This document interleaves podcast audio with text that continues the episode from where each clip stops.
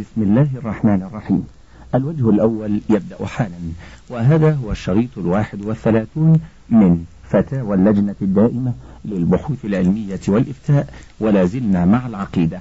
نتابع القراءة في فتوى سماحة الشيخ عبد العزيز بن عبد الله بن باز في حكم الاحتفال بليلة النصف من شعبان وغيرها من الليالي التي شرعها الناس ولم يشرعها الله. ومن البدع التي أحدثها بعض الناس بدعة الاحتفال بليلة النصف من شعبان وتخصيص يومها بالصيام وليس على ذلك دليل يجوز الاعتماد عليه. وقد ورد في فضلها أحاديث ضعيفة لا يجوز الاعتماد عليها. أما ما ورد في فضل الصلاة فيها فكله موضوع كما نبه على ذلك كثير من أهل العلم. وسيأتي ذكر بعض كلامهم إن شاء الله. وورد فيها أيضا آثار عن بعض السلف من أهل الشام وغيرهم. والذي عليه جمهور العلماء أن الاحتفال بها بدعة وأن الأحاديث الواردة في فضلها كلها ضعيفة وبعضها موضوع وممن نبه على ذلك الحافظ ابن حجر في كتابه لطائف المعارف وغيره. والأحاديث الضعيفة إنما يعمل بها في العبادات التي قد ثبت أصلها بأدلة صحيحة. أما الاحتفال بليلة النصف من شعبان فليس له أصل صحيح حتى يستأنس له بالأحاديث الضعيفة. وقد ذكر هذه القاعدة الجليلة الإمام أبو العباس شيخ الإسلام ابن تيمية رحمه الله. وأنا أنقل لك أيها القارئ ما قاله بعض أهل العلم في هذه المسألة حتى تكون على بينة من ذلك. قد أجمع العلماء رحمهم الله على أن الواجب رد ما تنازع فيه الناس من المسائل إلى كتاب الله عز وجل وإلى سنة رسوله صلى الله عليه وسلم. فما حكم به أو أحدهما فهو الشرع الواجب الاتباع وما خالفهما وجب إطراحه. وما لم يرد فيهما من العبادات فهو بدعة. لا يجوز فعله فضلا عن الدعوة إليه وتحبيذه. كما قال الله سبحانه في سورة النساء يا أيها الذين آمنوا أطيعوا الله وأطيعوا الرسول وأولي الأمر منكم. فإن تنازعتم في شيء فردوه إلى الله والرسول. إن كنتم تؤمنون بالله واليوم الآخر. ذلك خير وأحسن تأويلا. وقال تعالى وما اختلفتم فيه من شيء فحكمه إلى الله. الآية من سورة الشورى. وقال تعالى قل إن كنتم تحبون الله فاتبعوني يحببكم الله ويغفر لكم ذنوبكم. الآية من سورة آل عمران. وقال عز وجل فلا وربك لا يؤمنون حتى يحكموك فيما شجر بينهم ثم لا يجدوا في أنفسهم حرجا مما قضيت ويسلموا تسليما. والآيات في هذا المعنى كثيرة وهي نص في وجوب رد مسائل الخلاف إلى الكتاب والسنة ووجوب الرضا بحكمهما وأن ذلك هو مقتضى الإيمان وخير للعباد في العاجل والآجل وأحسن تأويلا أي عاقبة. قال الحافظ ابن رجب رحمه الله في كتابه لطائف المعارف في هذه المسألة بعد كلام سبق ما نصه وليلة النصف من شعبان كان التابعون من أهل الشام كخالد ابن معدان ومكحول ولقمان بن عامر وغيرهم يعظمونها ويجتهدون فيها في العبادة. وعنهم أخذ الناس فضلها وتعظيمها. وقد قيل إنه بلغهم في ذلك آثار إسرائيلية. فلما اشتهر ذلك عنهم في البلدان اختلف الناس في ذلك. فمنهم من قبله منهم ووافقهم على تعظيمها. منهم طائفة من عباد أهل البصرة وغيرهم. وأنكر ذلك أكثر علماء الحجاز. منهم عطاء وابن أبي مليكة ونقله عبد الرحمن بن زيد بن أسلم عن فقهاء أهل المدينة وهو قول أصحاب مالك وغيرهم وقالوا ذلك كله بدعة. واختلف علماء أهل الشام في صفة إحيائها على قولين. أحدهما أنه يستحب إحياؤها جماعة في المسجد. كان خالد بن معدان ولقمان بن عامر وغيرهما يلبسون فيها أحسن ثيابهم ويتبخرون ويتكحلون ويقومون في المسجد ليلتهم تلك. ووافقهم إسحاق بن راهويه على ذلك. وقال في قيامها في المساجد جماعة ليس ذلك ببدعة. نقله حرب الكرماني في مسائله. والثاني أنه يكره الاجتماع فيها في المساجد للصلاة والقصص والدعاء ولا يكره أن يصلي الرجل فيها لخاصة نفسه. وهذا قول الأوزاعي إمام أهل الشام وفقيههم وعالمهم. وهذا هو الأقرب إن شاء الله تعالى. إلى أن قال ولا يعرف للإمام أحمد كلام في ليلة نصف شعبان. ويتخرج في استحباب قيامها عنه روايتان من الروايتين عنه في قيام ليلتي العيد. فإنه في رواية لم يستحب قيامها جماعة لأنه لم ينقل عن النبي صلى الله عليه وآله وسلم وأصحابه. واستحبها في رواية لفعل عبد الرحمن بن يزيد بن الأسود لذلك وهو من التابعين. فكذلك قيام ليلة النصف لم يثبت فيها شيء عن النبي صلى الله عليه وسلم ولا عن أصحابه وثبت فيها عن طائفة من التابعين من أعيان فقهاء أهل الشام. انتهى المقصود من كلام الحافظ ابن رجب رحمه الله وفيه التصريح منه بأنه لم يثبت عن النبي صلى الله عليه وسلم ولا عن أصحابه رضي الله عنهم شيء في ليلة النصف من شعبان. وأما ما اختاره الأوزاعي رحمه الله من استحباب قيامها للأفراد واختيار الحافظ ابن رجب لهذا القول فهو غريب وضعيف لأن كل شيء لم يثبت بالأدلة الشرعية كونه مشروعا لم يجوز للمسلم أن يحدثه في دين الله سواء فعله مفردا أو في جماعة وسواء أسره أو أعلنه لعموم قول النبي صلى الله عليه وسلم من عمل عملا ليس عليه أمرنا فهو رد وغيره من الأدلة الدالة على إنكار البدع والتحذير منها. قال الإمام أبو بكر الطرطوشي رحمه الله في كتابه الحوادث والبدع ما نصه. وروى ابن وضاح عن زيد بن أسلم قال ما أدركنا أحدا من مشيختنا ولا فقهائنا يلتفتون إلى النصف من شعبان ولا يلتفتون إلى حديث مكحول ولا يرون لها فضلا على ما سواها. وقيل لابن أبي مليكة إن زياد النميري يقول إن أجر النصف من شعبان كأجر ليلة القدر. فقال لو سمعته وبيدي عصا لضربته. وكان زياد قاصا انتهى المقصود. وقال العلامة الشوكاني رحمه الله في الفوائد المجموعة ما نصه؟ حديث يا علي من صلى مئة ركعة ليلة النصف من شعبان يقرأ في كل ركعة بفاتحة الكتاب وقل هو الله أحد عشر مرات إلا قضى له كل حاجة إلى آخره. هو موضوع وفي ألفاظه المصرحة بما يناله فاعلها من الثواب ما لا يمتري إنسان له تمييز في وضعه ورجاله مجهولون. وقد روي من طريق ثانية وثالثة كلها موضوعة ورواتها مجاهيل. وقال في المختصر حديث صلاة نصف شعبان باطل. ولابن حبان من حديث علي إذا كان ليلة النصف من شعبان فقوموا ليلها وصوموا نهارها. ضعيف. وقال في اللآلئ مئة ركعة في نصف شعبان بالإخلاص عشر مرات مع طول فضله للديلمي وغيره موضوع. وجمهور رواته في الطرق الثلاث مجاهيل ضعفاء.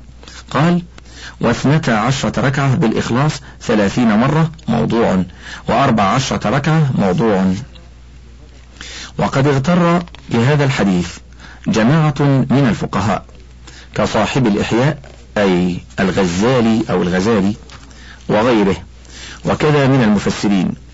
وقد رويت صلاة هذه الليلة أعني ليلة النصف من شعبان على أنحاء مختلفة.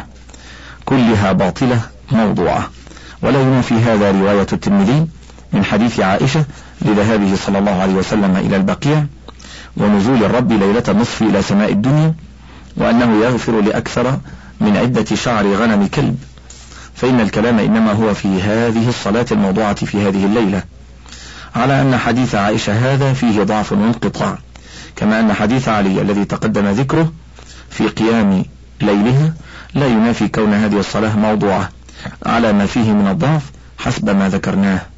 انتهى المقصود.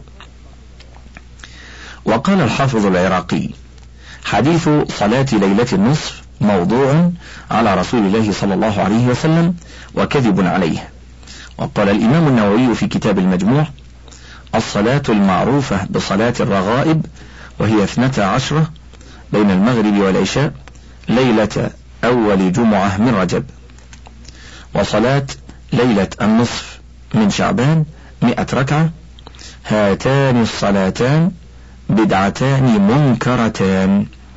ولا يغتر بذكرهما في كتاب قوت القلوب وإحياء علوم الدين ولا بالحديث المذكور. ولا بالحديث المذكور فيهما فإن كل ذلك باطل. ولا يغتر ببعض من اشتبه عليه حكمهما من الأئمة فصنف ورقات في استحبابهما فإنه غالط في ذلك. وقد صنف الشيخ الإمام أبو محمد عبد الرحمن بن إسماعيل المقدسي كتابا نفيسا في إبطالهما فأحسن فيه وأجاد. وكلام أهل العلم في هذه المسألة كثير جدا. ولو ذهبنا ننقل كل ما اطلعنا عليه من كلامهم في هذه المسألة لطال بنا الكلام ولعل فيما ذكرنا كفاية ومقنع لطالب العلم. ولعل فيما ذكرنا كفاية ومقنعا لطالب العلم. ومما تقدم من الآيات والأحاديث وكلام أهل العلم يتضح لطالب الحق أن الاحتفال بليلة النصف من شعبان بالصلاة أو غيرها وتخصيص يومها بالصيام بدعة منكرة عند أكثر أهل العلم وليس له أصل في الشرع المطهر بل هو مما حدث في الإسلام بعد عصر الصحابة رضي الله عنهم. ويكفي طالب الحق في هذا الباب وغيره.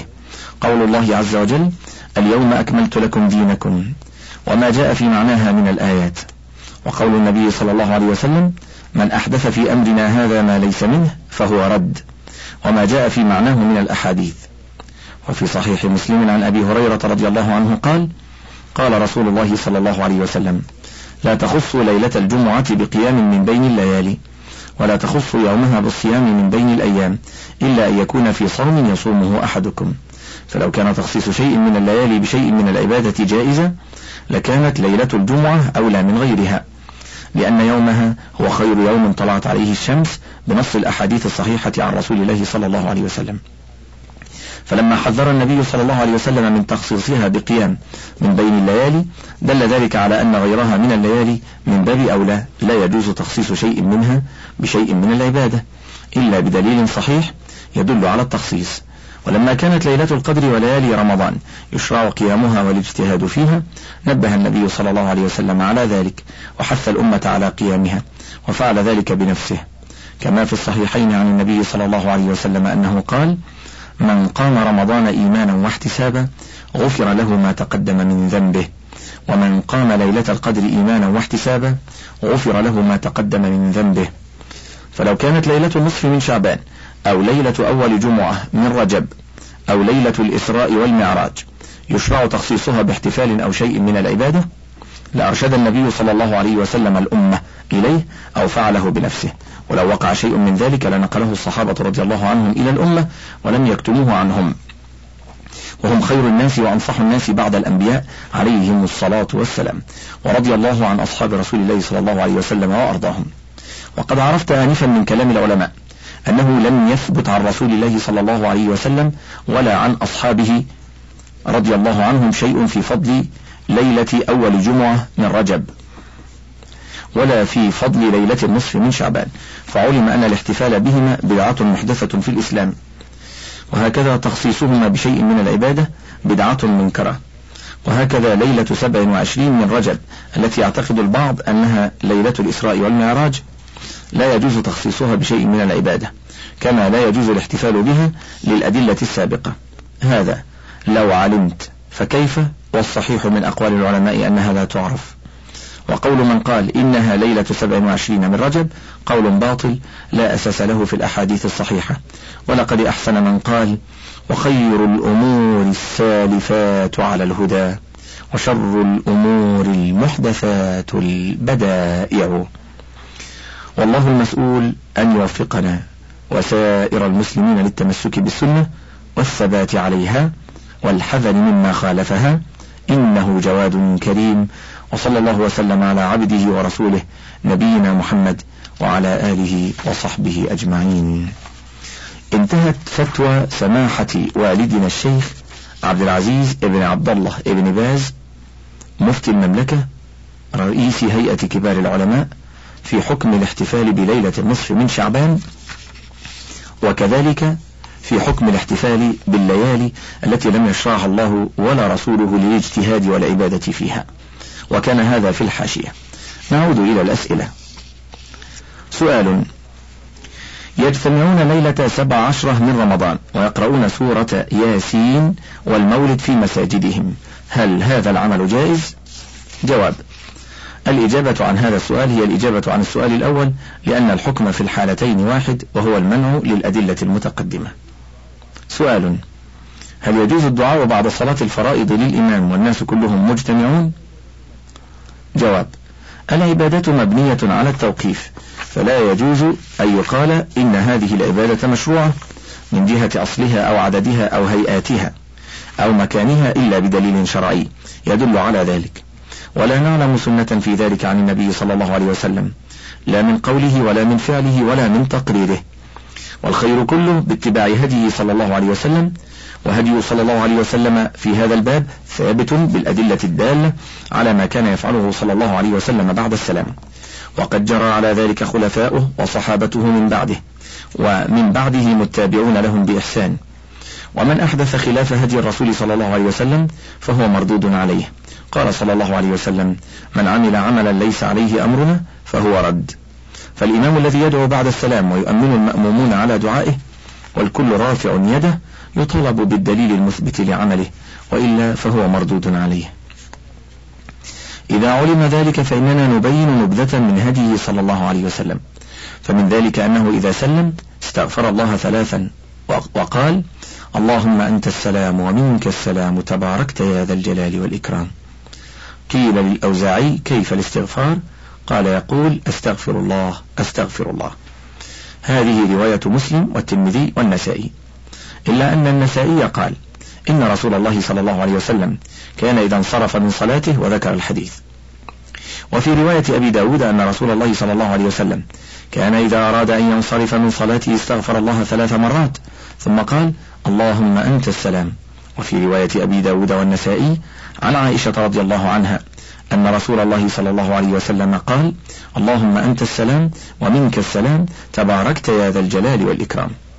وروى البخاري ومسلم عن وراد كاتب مولى المغيرة ابن شعبة قال أملى علي المغيرة بن شعبة في كتاب إلى معاوية أن النبي صلى الله عليه وسلم كان يقول في دبر كل صلاة لا إله إلا الله وحده لا شريك له له الملك وله الحمد وهو على كل شيء قدير.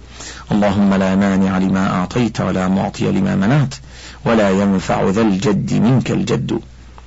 وروى مسلم في صحيحه عن عبد الله بن زبير رضي الله عنهما أنه كان يقول في دبر كل صلاة حين يسلم لا إله إلا الله وحده لا شريك له له الملك وله الحمد وهو على كل شيء قدير لا حول ولا حول ولا قوة إلا بالله لا إله إلا الله ولا نعبد إلا إياه له النعمة وله الفضل وله الثناء الحسن لا إله إلا الله مخلصين له الدين ولو كره الكافرون. وقال كان رسول الله صلى الله عليه وسلم يهلل بهن دبر كل صلاة. وفي رواية لمسلم أيضا قال قال رسول الله صلى الله عليه وسلم من سبح دبر كل صلاة ثلاثا وثلاثين وحمد الله ثلاثا وثلاثين وكبر الله ثلاثا وثلاثين فتلك تسع وتسعون.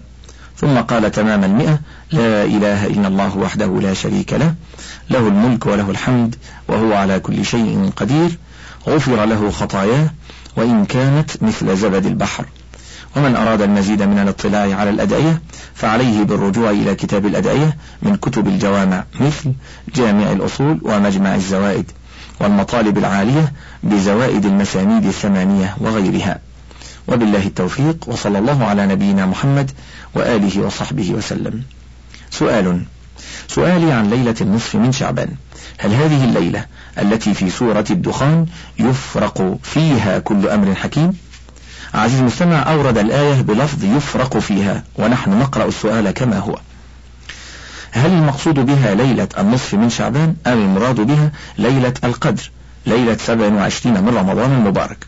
وهل يستحب في ليلة النصف من شعبان العبادة والذكر والقيام وقراءة القرآن وصيام يوم أربعة عشر من شعبان. جواب الحمد لله وحده والصلاة والسلام على رسوله وآله وصحبه وبعد. أولا الصحيح أن الليلة المذكورة في هذه الآية هي ليلة القدر وليست ليلة النصف من شعبان.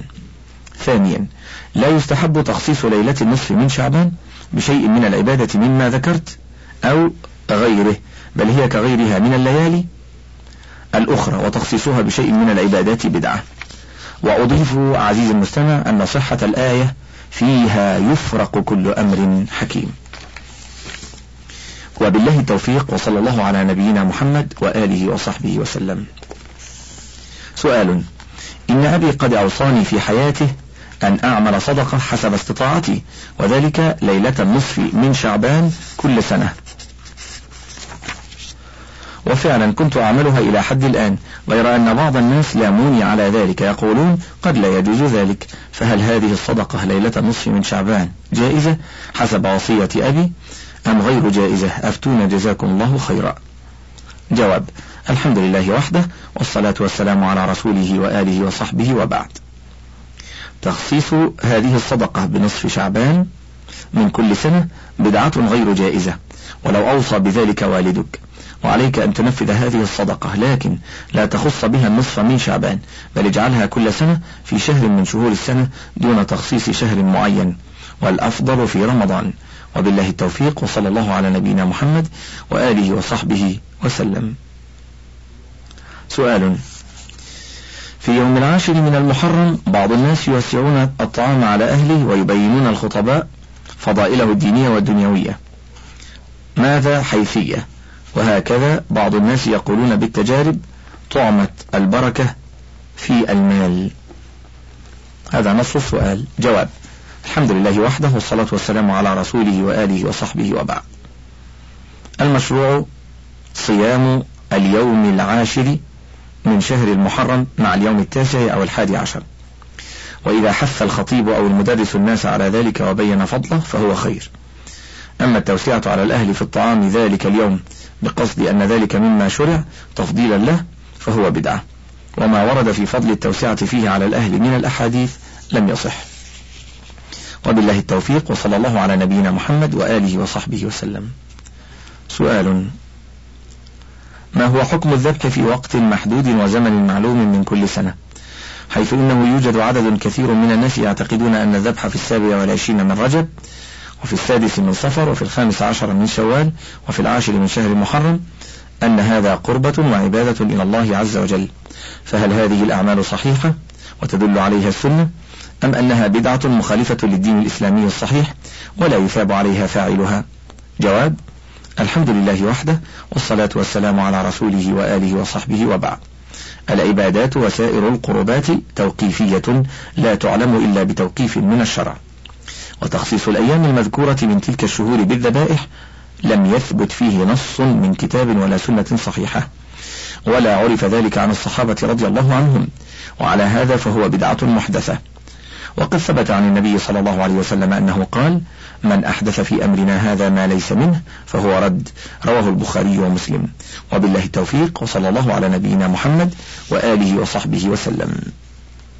بدع الأعياد. سؤال. الاحتفالات بالأعياد الدينية. مولد النبي صلى الله عليه وسلم النصف من شعبان إلى آخره حسب المناسبات. هل هذا جائز؟ جواب الحمد لله وحده والصلاة والسلام على رسوله وآله وصحبه وبعد. ألف الاحتفال بالأعياد البدعية لا يجوز. باء في السنة عيدان عيد الأضحى وعيد الفطر. ويشرع في كل منهما إظهار الفرح والسرور وفعل ما شرعه الله سبحانه فيهما من الصلاة وغيرها. جيم لا يجوز أن يقام احتفال بمولد النبي صلى الله عليه وسلم ولا بمولد غيره لأن الرسول صلى الله عليه وسلم لم يفعل ذلك ولم يشرعه لأمته. وهكذا أصحابه رضي الله عنهم لم يفعلوه. وهكذا سلف الأمة من بعدهم في القرون المفضلة لم يفعلوه والخير كله في اتباعهم. دال. الاحتفال بليلة النصف من شعبان بدعة.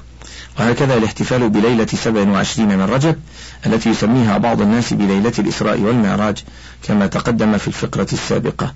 والله المستعان وبالله التوفيق. وصلى الله على نبينا محمد وآله وصحبه وسلم. سؤال يوجد لدينا بعض إخواننا المسلمين أقاموا لأنفسهم ولأولادهم أعياد ميلاد فما هو رأي الإسلام في هذه الأعياد؟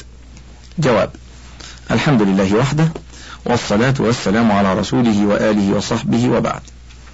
الأصل في العبادات التوقيف فلا يجوز لأحد أن يتعبد بما لم يشرعه الله. لقوله عليه الصلاة والسلام في الحديث الصحيح من أحدث في أمرنا هذا ما ليس منه فهو رد. وقوله من عمل عملا ليس عليه أمرنا فهو رد. وأعياد الموالد نوع من العبادات المحدثة في دين الله فلا يجوز عملها لأي أحد من الناس مهما كان مقامه أو دوره في الحياة. فأكرم الخلق وأفضل الرسل. عليهم الصلاة والسلام. محمد بن عبد الله صلى الله عليه وسلم. لم يحفظ عنه أنه أقام لمولده عيدا ولا أرشد إليه أمته. وأفضل هذه الأمة بعد نبيها خلفاؤها وأصحابه. ولم يحفظ عنهم أنهم أقاموا عيدا لمولده أو لمولد أحد منهم رضوان الله عليهم. والخير في اتباع هديهم وما استقوه من مدرسة نبيهم صلى الله عليه وسلم. يضاف إلى ذلك ما في هذه البدعة من التشبه باليهود والنصارى وغيرهم من الكفرة فيما أحدثوه من الأعياد والله المستعان. سؤال إن ابني يقيم حاليا مع والدته ووالدته تعمل له سنويا في موعد ولادته ما يسمى بعيد ميلاد. وهي حفل تتخلله المأكولات والشموع بعدد سنين عمره. كل شمعة تمثل سنة. يقوم الطفل بإطفائها ثم تبدأ الحفلة. فما حكم الشرع في ذلك؟ جواب الحمد لله وحده والصلاة والسلام على رسوله وآله وصحبه وبعد. لا يجوز إقامة عيد ميلاد لأحد لأنه بدعة. وقد ثبت عن الرسول صلى الله عليه وسلم أنه قال من أحدث في أمرنا هذا ما ليس منه فهو رد. ولأنه تشبه بالكفار في عملهم. وقد قال عليه السلام من تشبه بقوم فهو منهم. وبالله التوفيق وصلى الله على نبينا محمد وآله وصحبه وسلم.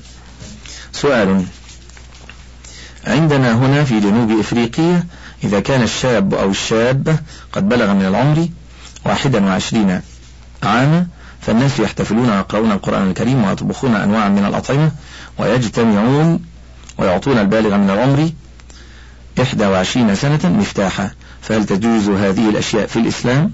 وما حكم هذه الأفعال في الإسلام؟ جواب الحمد لله وحده والصلاة والسلام على رسوله وآله وصحبه وبعد. إنما ذكرته من الاحتفال وقراءة القرآن إذا بلغ الشاب أو الشابة واحدا وعشرين عاما لا أصل له في الشريعة بل هو بدعة وتشبه بمن لديكم من النصارى. فقد ثبت من حديث عائشة رضي الله عنها أن النبي صلى الله عليه وسلم قال من عمل عملا ليس عليه أمرنا فهو رد. رواه مسلم وأحمد في المسند.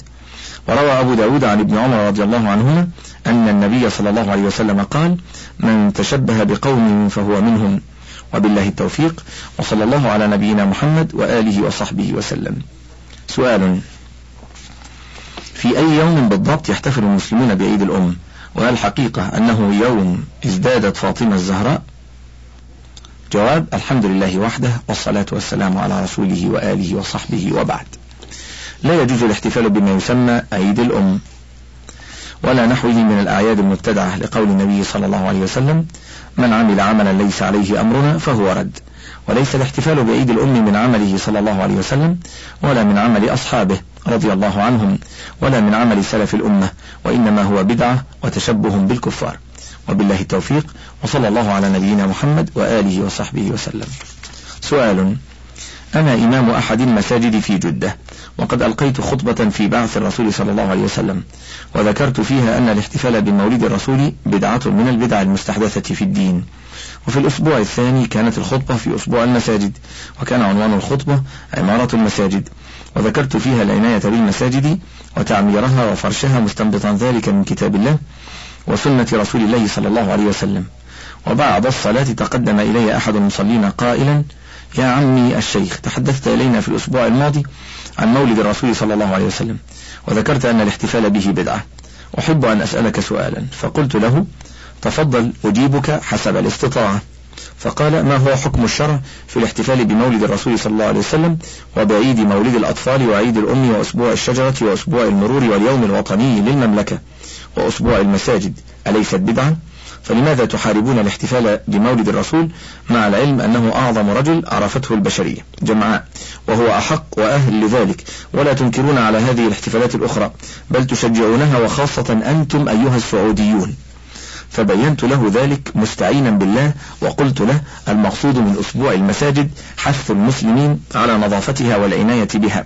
فقال لي انظر إلى الشوارع آيات الله مكتوبة على الورق والقماش ويمزقها الهواء وترمى في الطرقات وأماكن القاذورات. أليس هذا حراما؟ وخاصة في أسبوع المساجد. انظر يا عمي الشيخ إلى هذه القطعة من القماش مكتوب عليها إنما يعمر مساجد الله من آمن بالله واليوم الآخر.